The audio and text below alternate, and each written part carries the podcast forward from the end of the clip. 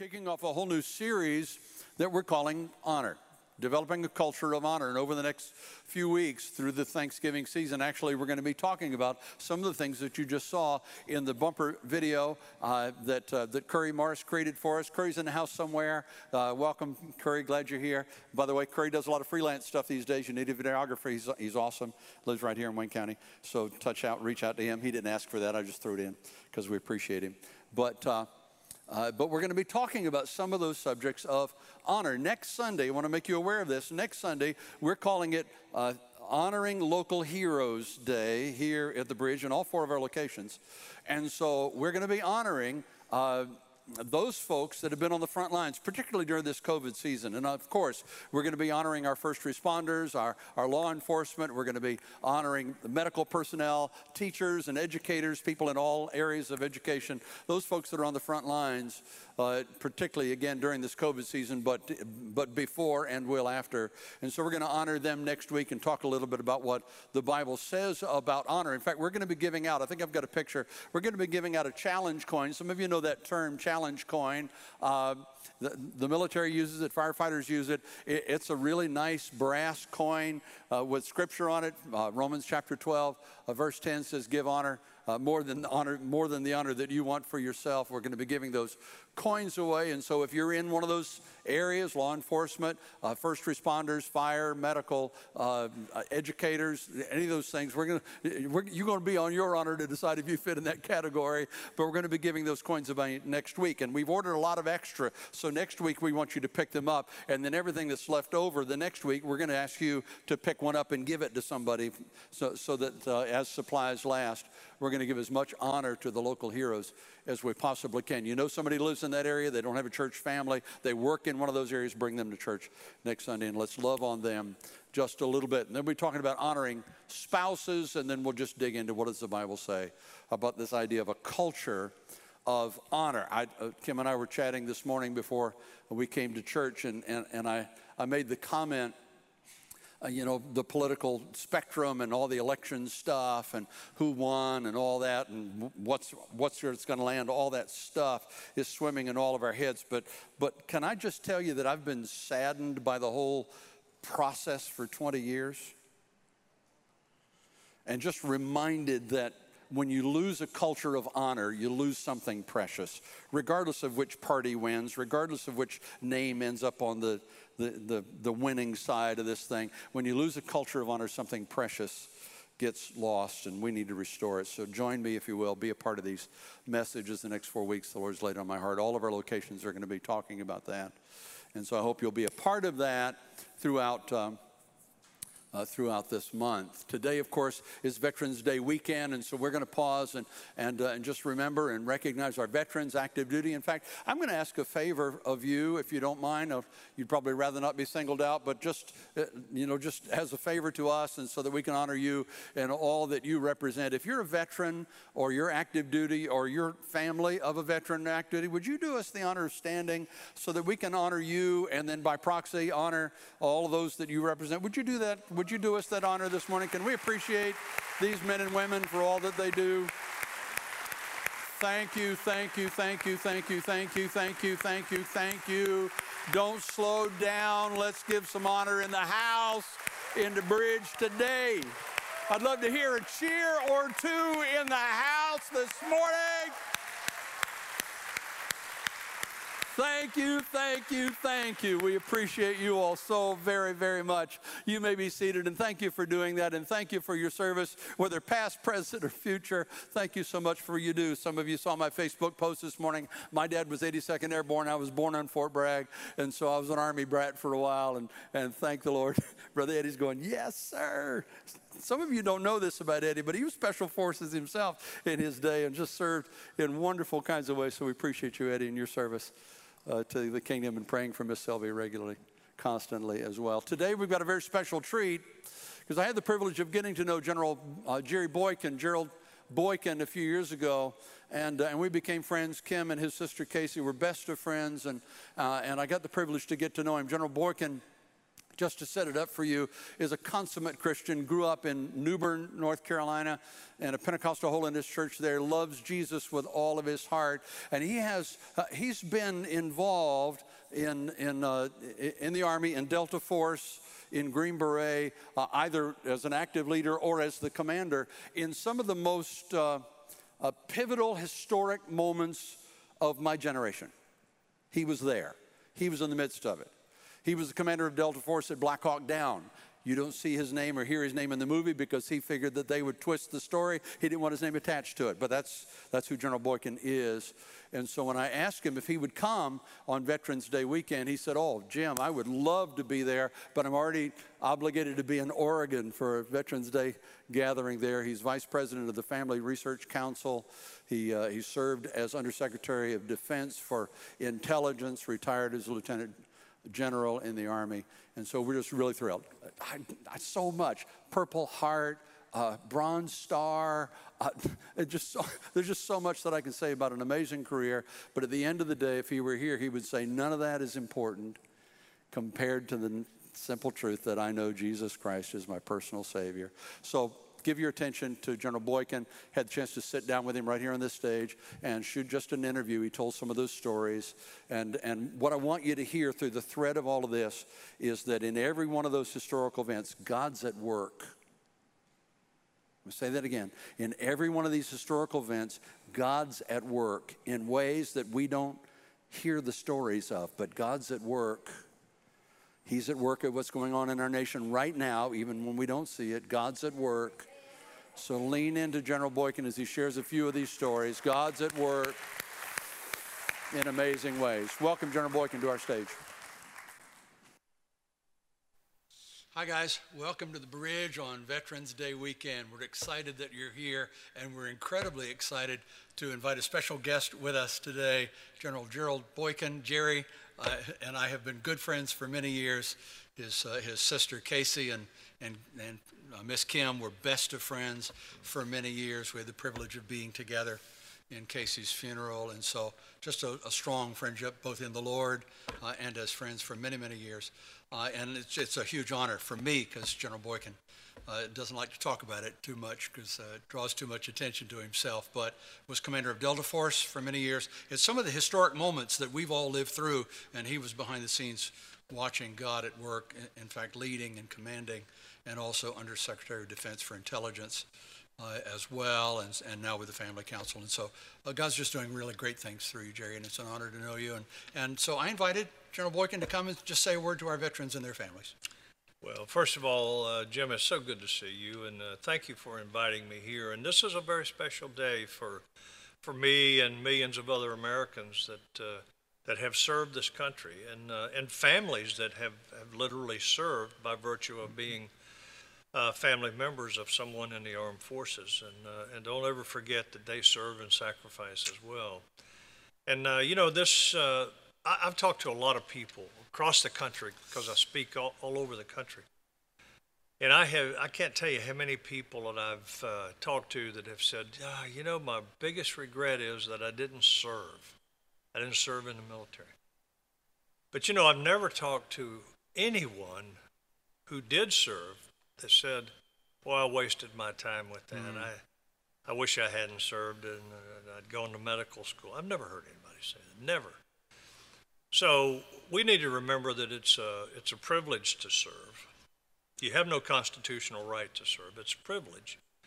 And then we need to reflect on the sacrifices that are made by those people who exercise that privilege by serving in our military. And, uh, you know, we've made sacrifices all over the world. Our veterans have.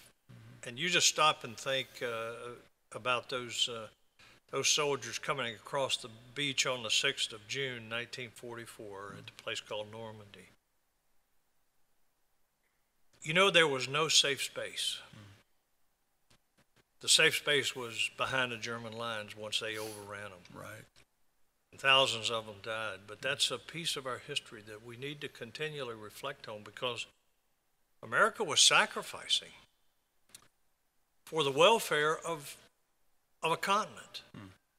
And then they did the same thing in the in the Pacific as they as they went ashore at places like Leyte Gulf and Guadalcanal and Iwo Jima.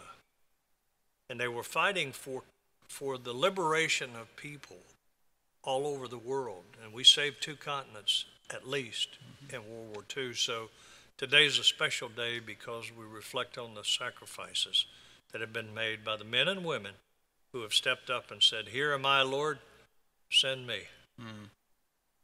Thank you, General, for your service and for all the men and women that you represent, both during your active duty days and even now in the service of the Lord. And thank you to all of you, uh, veterans and families that are part uh, of our church family. Many of you know that my daughter-in-law is, is an officer in the Navy, and so I've learned a little bit more about the sacrifice that families make.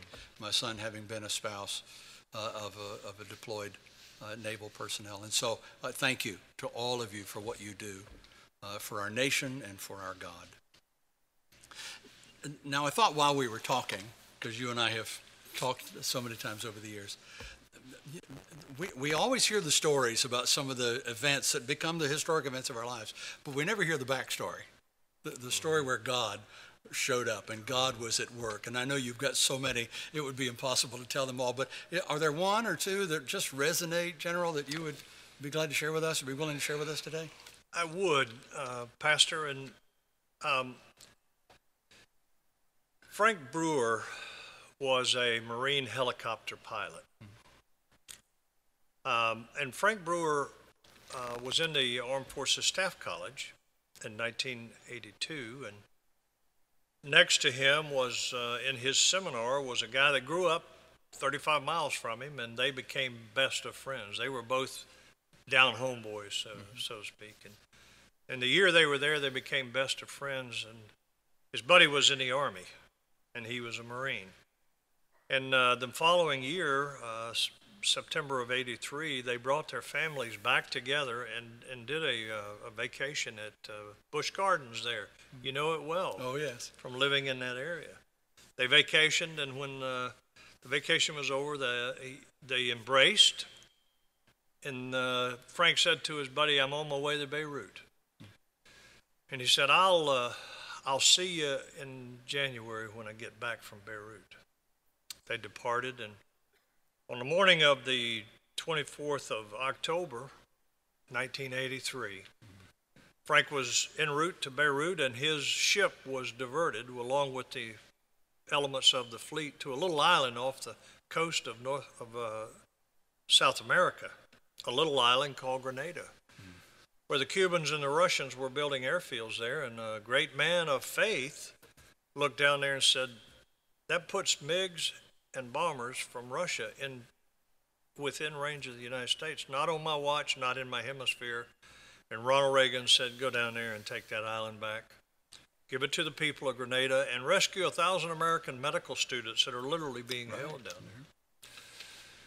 So on the morning of the 24th, Frank is standing on the deck of his of the carrier, and he is the executive officer of his uh, fleet uh, of his uh, battalion, and it's a helicopter battalion.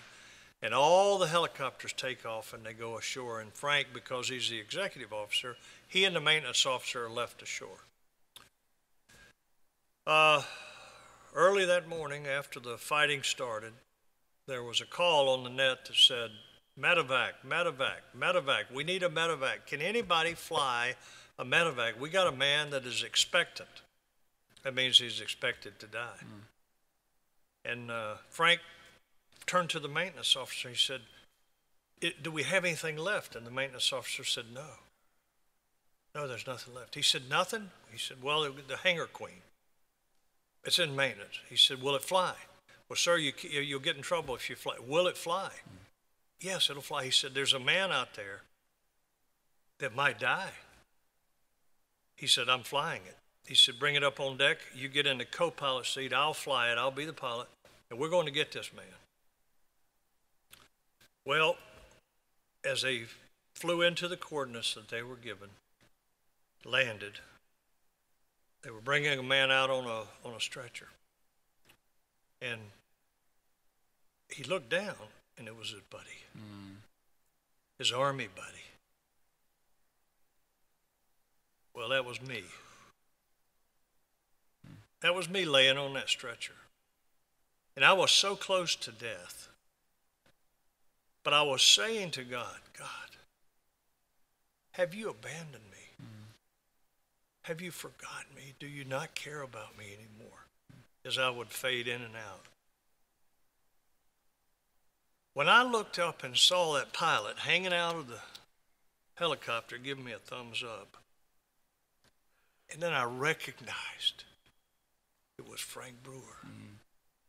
God was saying to me,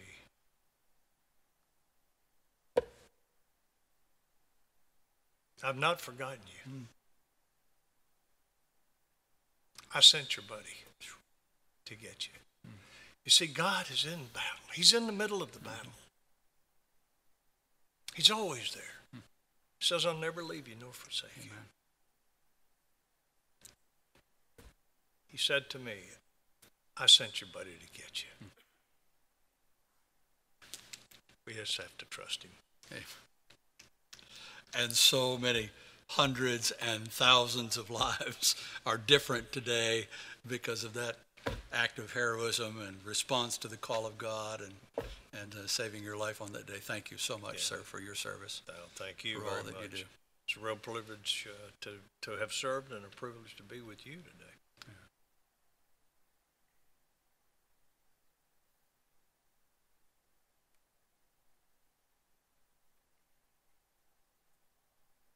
So, uh, General, I've heard you say before, uh, and it comes from Scripture, that we're to be ready in season and out of season. Uh, you got any stories about? I know you do about that coming true and being do. needed. Uh, I was a young officer. I'd been in the Delta Force of, about two years, and uh, of course, it was back in the late '70s, and uh, when the hostages in Iran were taken by the followers of the Ayatollah Khomeini, and uh, they were being held in the U.S. Embassy. In my two years in the Delta Force, the commander of the Delta Force, uh, I thought, treated me very, very poorly. Uh, and it turns out, and I figured it out years later, that it was because I had said I was a Christian and he had been around Christians that talked the talk and didn't walk the walk. And it was a test. He was putting me through a test to see if I was really uh, stand my ground for what I believed in and, and, and live according to my faith. And I did as best I could. That does not mean I lived a perfect life, but I, I did the best I could to just because it wasn't just to prove something to him, it was because I knew that what God had called me to do was to, to, to serve him, and he had forgiven me of my sins. So we got uh, orders by Jimmy Carter to go into Iran and rescue 52 American hostages. I remember it well. And uh, this was in April of 1980. And uh, we were going to launch that operation on the 24th of April. We were sitting in a old Russian MiG base called Wadi Kena, Egypt. And uh, Charlie Beckwith, the commander of the Delta Force, came up to me and he said, with the most solemn look on his face that I'd ever seen, he said, Jerry, before we launch this operation tomorrow, would you get these men together and would you pray and ask God to go with us? You can find it on the internet. You can find it on my website. Somebody actually took a picture of me the next day. We were in civilian clothes with beards, and we were going in in mufti, as they call it. Um, and there's a picture of me standing on a platform with all the Delta guys around, praying before we launched that operation. But you know what? I didn't go in there expecting to pray. I didn't go in there expecting to to be asked to do something so important, so critical uh, at that moment. But he, he came to me and said, Will you ta pray for these men tomorrow morning? And I, that's when I realized that I had passed his test. You got to be ready in season and out of season. You never know when you're going to be going down the highway and the Lord is going to say, Stop, turn around and go back to that wreck you just passed and pray for that person. Mm-hmm. Because I can give you examples of that. Of people are alive today because some, God, somebody answered God's call and they turned around and went back. But let me tell you the rest of the story. We launched that operation, and that night we landed about 100 miles from Tehran with C 130 fixed wing aircraft, rolled hoses out the back, and brought helicopters off the USS Nimitz aircraft carrier. Pulled him in behind the C 130s and we refueled. Refueled the helicopters. And then, as one of those helicopters tried to lift off to reposition so another helicopter could come in and plug into the, to the refueling, the dust and sand and everything blew up, and the, and the helicopter pilot lost his equilibrium, or mm. he went vertigo, as the pilots say. And he lifted off, and all of a sudden he couldn't hold it, and he crashed right on top of that C 130. I was, uh, I was not more than 30 yards from it. I was walking towards it, and all of a sudden there was this huge ball of fire, big explosion. And I didn't, uh, I didn't know what had happened. I, I thought that somebody was dropping artillery rounds on us, and then I realized it was the airplanes. They were on fire. And I realized that 45 of those Delta Force men that had stood in that hangar in Wadi Kena, Egypt, and prayed with me were hopelessly trapped inside that burning wreckage and they couldn't get out. And the only thing that I could do was, I couldn't go in there. I had to, the only thing I could do was pray for them. In one of my books, uh, I write a chapter called The Power of a 10 Second Prayer. Because the Sadducees and the Pharisees, they prayed these long, elaborate prayers, but they weren't praying to God. They were praying to the people around them, Right. showing how erudite they were. But I began to pray, and I said, God, in the name of Jesus, these men trusted you. Lord, I'm asking you to spare their lives in Jesus' name. 10 second prayer. But it came from the heart. Right. God sees our heart. Hmm. So anybody says, I don't know how to pray, yes, you know how to talk? That's right. You know how to talk? God understands. He's looking at your heart. Now, I knew those were dead men. I knew they couldn't get out of. But as I said, in the name of Jesus, amen. That right troop door on that aircraft opened up, and 45 men came jumping through the flames, running out across the desert. Wow. Every one of them survived in a few singed eyebrows and some singed hair, but all those 45 men that stood in that desert and prayed. But the point of it all is, I did not expect to be asked to pray for those mm-hmm. men. Be ready in season and out of season. Hmm. And we never hear the real story behind the story either, do we? Right. I mean, I lived through that, watching it on the news and, and reading about it in various forums, and, and that's the heart of that story doesn't get told unless someone like you, sir, is willing to come and share those stories with us. Thank you so much uh, for that.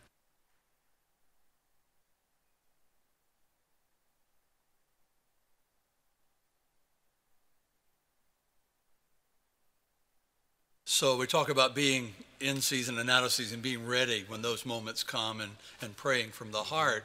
But we also know that sometimes prayer is, is about this constant season of praying without season, the Bible says. And then praying with faith, believing that God is actually listening and has the power to do something about what we're asking Him to do. I'm sure you've had some examples of that as well. I absolutely have, and let me tell you, probably the one that uh, that I guess is, is is most stark in my mind, and that was uh, during the Black Hawk Down events in 1993 when I was commanding the Delta Force, and I was the commander of the ground operations there, and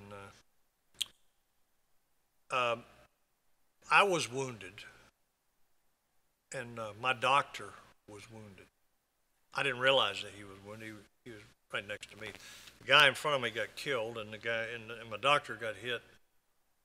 And we were hit by mortars, and uh, he went down, and he was. Uh, I didn't know where he was, and I was calling, "Find a doctor! Somebody find a doctor!" And I didn't realize that he was laying next to me. He had been hit in the femoral artery by a piece of mortar shrapnel. Medics grabbed both of us and took us into a little tent where there was an Air Force unit that had a mobile hospital set up. And uh, they laid us side by side, and uh, he was bleeding out fast. And I, I looked over, and he, he was unconscious, so I just took his hand. And I squeezed his hand as I lay on the, on the stretcher next to him, and I just said, Rob, hold on, brother. Hold on, you're going to make it. And then I said, God, In Jesus' name, don't let him die, Lord. Don't let this man die. They were working feverishly on him. They put a blood pressure machine on him and a heart monitor, and they were the old vertical kind that the military used to use. And I could see him, and I'd look, look over there. I could see his, his pulse was slowing. I could see his blood pressure was dropping. I could see he was dying, and I knew I knew enough about medicine to know that this was not good. I kept praying. He was laying there just with his eyes closed, and I just kept squeezing his hand, saying, "Rob, hold on, brother, hold on. God, don't let him die." And I just praying passionately again, from the heart. God, I said, "There's been enough destruction here. Save this man, please." I'm asking you in the name of Jesus, spare his life. And finally, he opened his eyes and turned his head and looked over at me. Big dilated eyes, and he said, Tell Barbara that I love her. Mm-hmm. And his eyes rolled back, and and he was gone. I looked over at the machines and he said, said uh, he didn't have a pulse, he didn't have a blood pressure, and I and they and they were working feverishly. Finally, the Air Force nurse, a major, she laid her hand up on my, my shoulder as I lay on the ground there, and she said, Sir, he's gone. She said, Let him go now. Mm. You ever you ever been told to just give up? Mm. You ever been told to stop praying about something. It's not going to happen. Just quit. I got a kid out here that's that's not living right, but I've prayed for him and he's not he's not responding. So I'm just wasting my time. Mm. No, no. You pray without ceasing. She finally reached down and took my hand in his hand, and tried to pull them apart. Wow. She said, He's gone, sir. Let him go. Let him go. And I just kept praying, God, no. I don't accept what those machines say. I don't accept what she says. God, I'm asking you to spare this man's life. God, you can do it. I know that. Well, when you're told to forgive or uh, to give up, a lot of people want to give up on this country. They want to stop praying. Mm. Look, we're the remnant. Come on. As long as we can pray, God can move. You see, God will honor the prayers of the remnant. Yeah. We're the remnant. We got to keep praying for America. We got to keep keep praying for the restoration of our values in this country. Because in 2014, that man was the number one doctor in the Shenandoah Valley of Virginia. He's alive. He's alive. And she said, Let him go. He's gone, sir. Let him go. He's gone. No. He's gone when God says he's gone. Right. but as long as we can pray, God hmm. can move. And that's what we do. The outcome is up to God. Right. But but we've got to do our part. We've got to do our part. The effectual, fervent prayer of a righteous man avails much. And don't get confused about that righteous part because the fact of the matter is the Bible says you're made righteous. Right. You may not feel very righteous, but you're made righteous when you're bathed in the blood of Jesus you Christ. You're made righteous. Our, our righteousness is, is filthy rags. That's right. It's His righteousness that's imparted to us uh, that ultimately makes us possible, but we still have to do our part praying without ceasing. And I love what you're saying, General. Uh, in that moment, you're praying for your comrade at arms and your brother and your friend. But, uh, but for, for many of us that are watching right now, it's about praying for our children yes. and our families and our neighborhoods and our nation mm-hmm. and, and not letting go and not giving up and not believing, quite frankly, the fear mongering that's going on right. around us. Exactly. So I will not live in that spirit of fear. So I honor you, sir, for that message and that, and that model for us. Thank you so much. Thank you.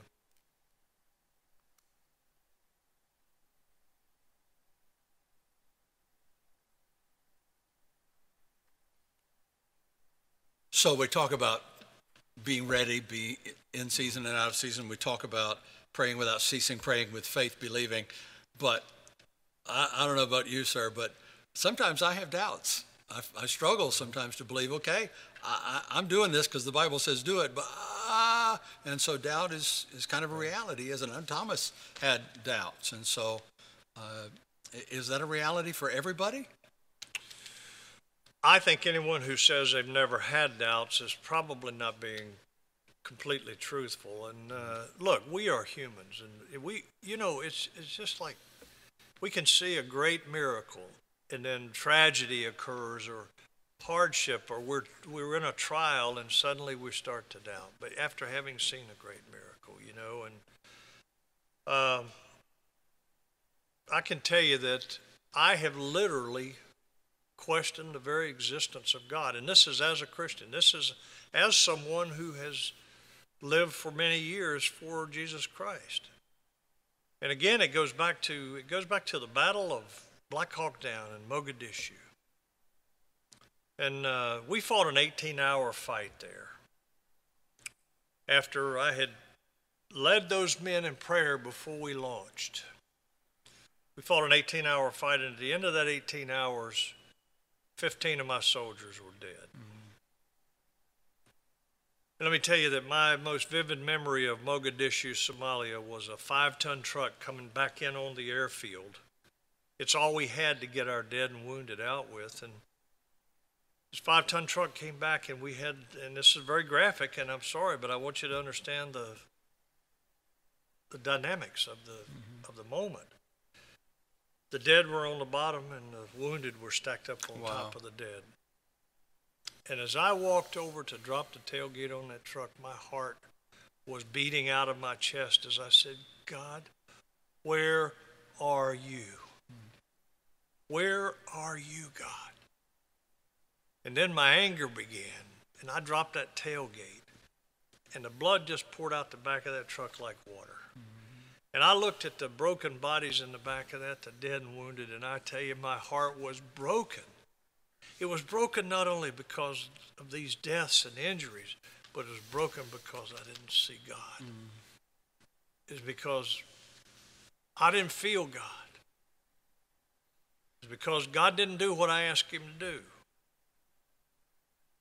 That night, after we got all our dead and wounded evacuated, I went over and sat down on my bunk where no one could see me.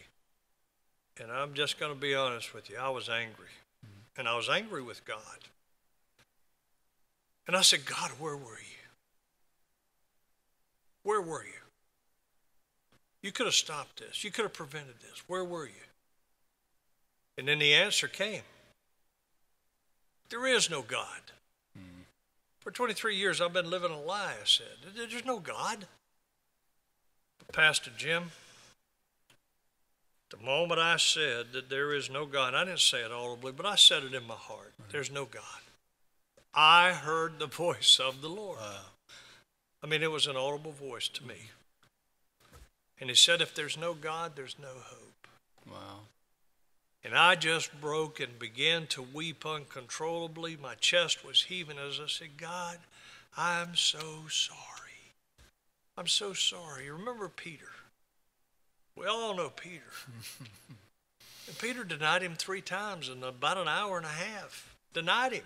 Mm-hmm. So I don't even know the guy.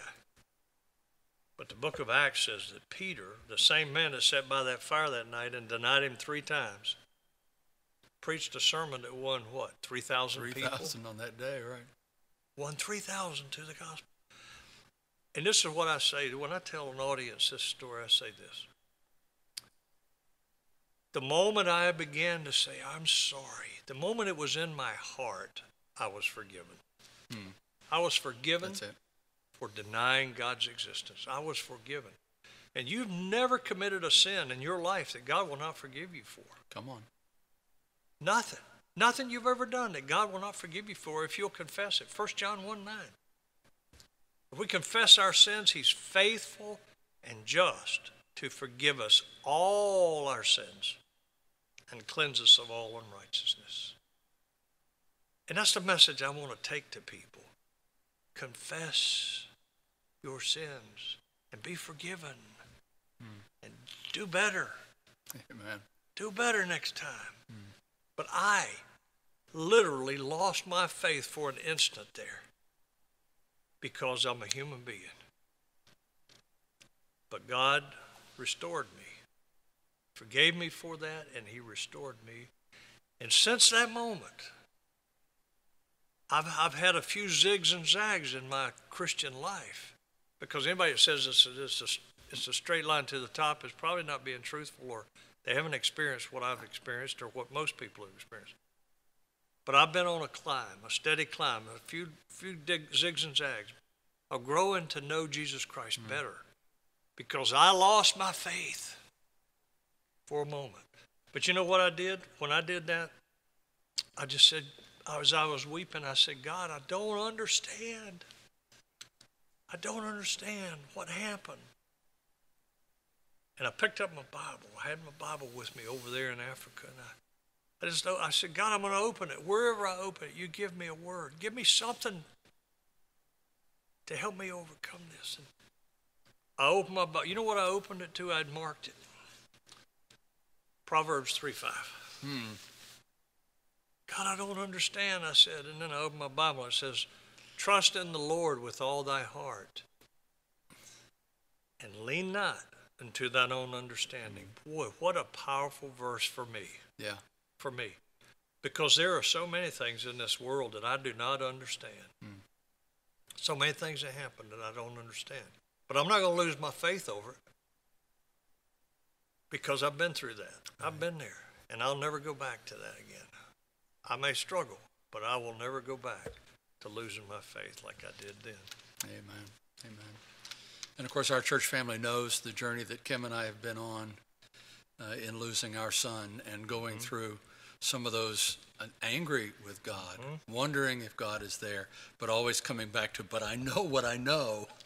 And so Satan's going to whisper those things in our ears sometimes. Absolutely. He's a liar and a loser and a slanderer. At the end of the day, God knows us and He's at work and He loves us and He's a plan for us. Let me just say one thing as you as we close on this. This is why it's so important for every person to have a Bible reading, a structured Bible reading mm-hmm. program. You need to be in the Word every day. If you don't read but just one chapter, you need to be in the Word every day. Because there's going to come a point, like you just described, like I just described, where it's not about how you feel, hmm. it's about what you know. What you know. And, and if you know the Word of God, you're going to be so much stronger in those crises that you will go through, where you move from the heart to the head. Amen. You know, salvation got to move from the head to the heart. Hmm. But in, in living the Christian life and, and, and fighting the spiritual battles, I believe you got to be able to go from the heart to the head. Amen. You're saved, you're redeemed. But you need to know the Word of God, and I cannot overemphasize how important it is to read the Word every single day. Thank you, General, for coming. Uh, sort of as a closing word, we're uh, we've been talking in our church for a few weeks now about restoring this spirit of honor mm-hmm. that seems to be so lacking in our culture these days. Honoring certainly in every sphere and area of life, but today of course, we're talking about honoring our military and their families. So maybe if you have a closing word of challenge, and encouragement in that area, we'd appreciate it. Well, I do, and I want to first of all thank all of the veterans, all of the everybody that has served. And I don't care whether you've been in combat or not; it doesn't matter. You're a veteran if you put on that uniform and served. Secondly, I want to thank the the families, wives, children that have uh, have also served by, by virtue of being part of uh, our military families. And then finally, I just want to say to everybody look, read, read history. Mm. We need to know our history, and you'll find out that there's been a tremendous price, tremendous sacrifice made for this country, but also for people all over the world. We need to be proud to be an Americans because those veterans gave us the right to be proud. Amen. Thank you again, General, for coming and being a part of this. Thank you. Uh, it's such an honor to have General Boykin with us today on this Veterans Day. Now, now we're passing the baton to you that you make sure that you find a veteran today, whether it's right now in the service or maybe you're watching online or, or during the course of the week and the work workplace, in schools, wherever you are. Make sure you give honor where honor is due, particularly in our community with Seymour Johnson Air Force Base and so many veterans and active duty uh, personnel among us and their families. Mm-hmm. Make sure that you give honor where honor is due, and, and honor will come back to you. God bless you. Thank you, General. Thank you, Jim. Bless you. Bless you. Give it up, guys. Amen.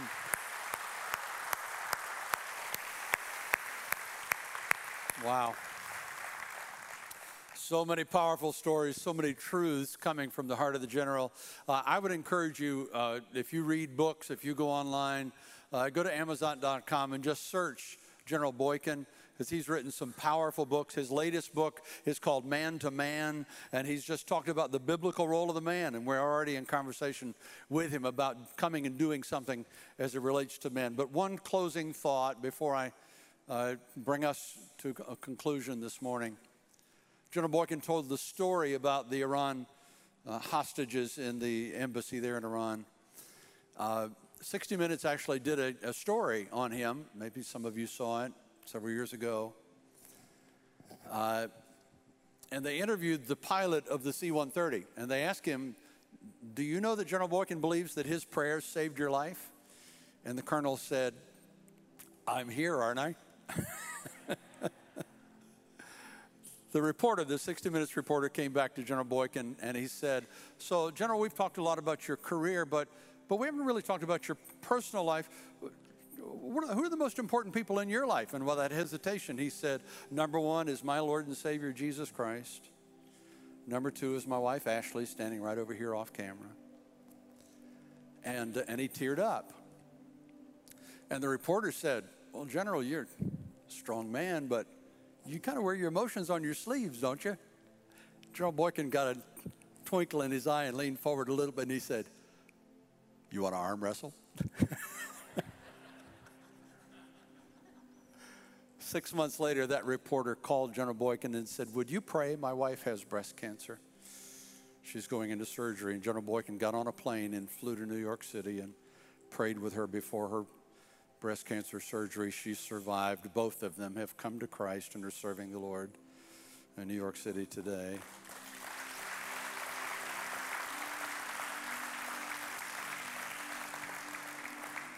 So if you don't hear anything else this morning, hear this Jesus is alive and well, and he's at work. And I don't care. That's right. Come on. He's at work. And maybe you can relate to some of the stories that he told. Perhaps you haven't been in some of those horrific settings. Perhaps you have. Some of you in your military duty and, and law enforcement, you've been in horrific kind of settings, and we honor you for that. We thank you for your service. But regardless of your story, your history, all of us have come to those moments of doubt. We've come to those moments where we wondered if God was going to work. We've come to those moments of maybe we've gone too far and, and it's, it's too much for us to come back to the Lord. Hear me, guys. It's never too late to come back to the Lord. And I would beg you this morning, whether you're online or in this room, if there's any distance between you and God, come home. Come home. He loves you more than you have any clue about. Just come home. Several of us here would love to pray with you before you leave this room or, or write to us. Put something in the comment box. They'll pray with you online. There's no distance in prayer, but agree with us in prayer that God's at work in your life and in our nation. Would you stand with me this morning? Thank you so much for being in the house of the Lord. I trust that that not only has your heart been touched, but you've been kind of emboldened to be, uh, to, to, be a person of honor, to, to give honor where honor is due. And as I said at the conclusion of the video, find a vet, find an active duty person, maybe right here in the room, maybe during the course of the week, but make sure that you spend some time giving honor where honor is due. Again, next week we'll be talking about our local heroes. And if you, you know some, don't have a church family, bring them.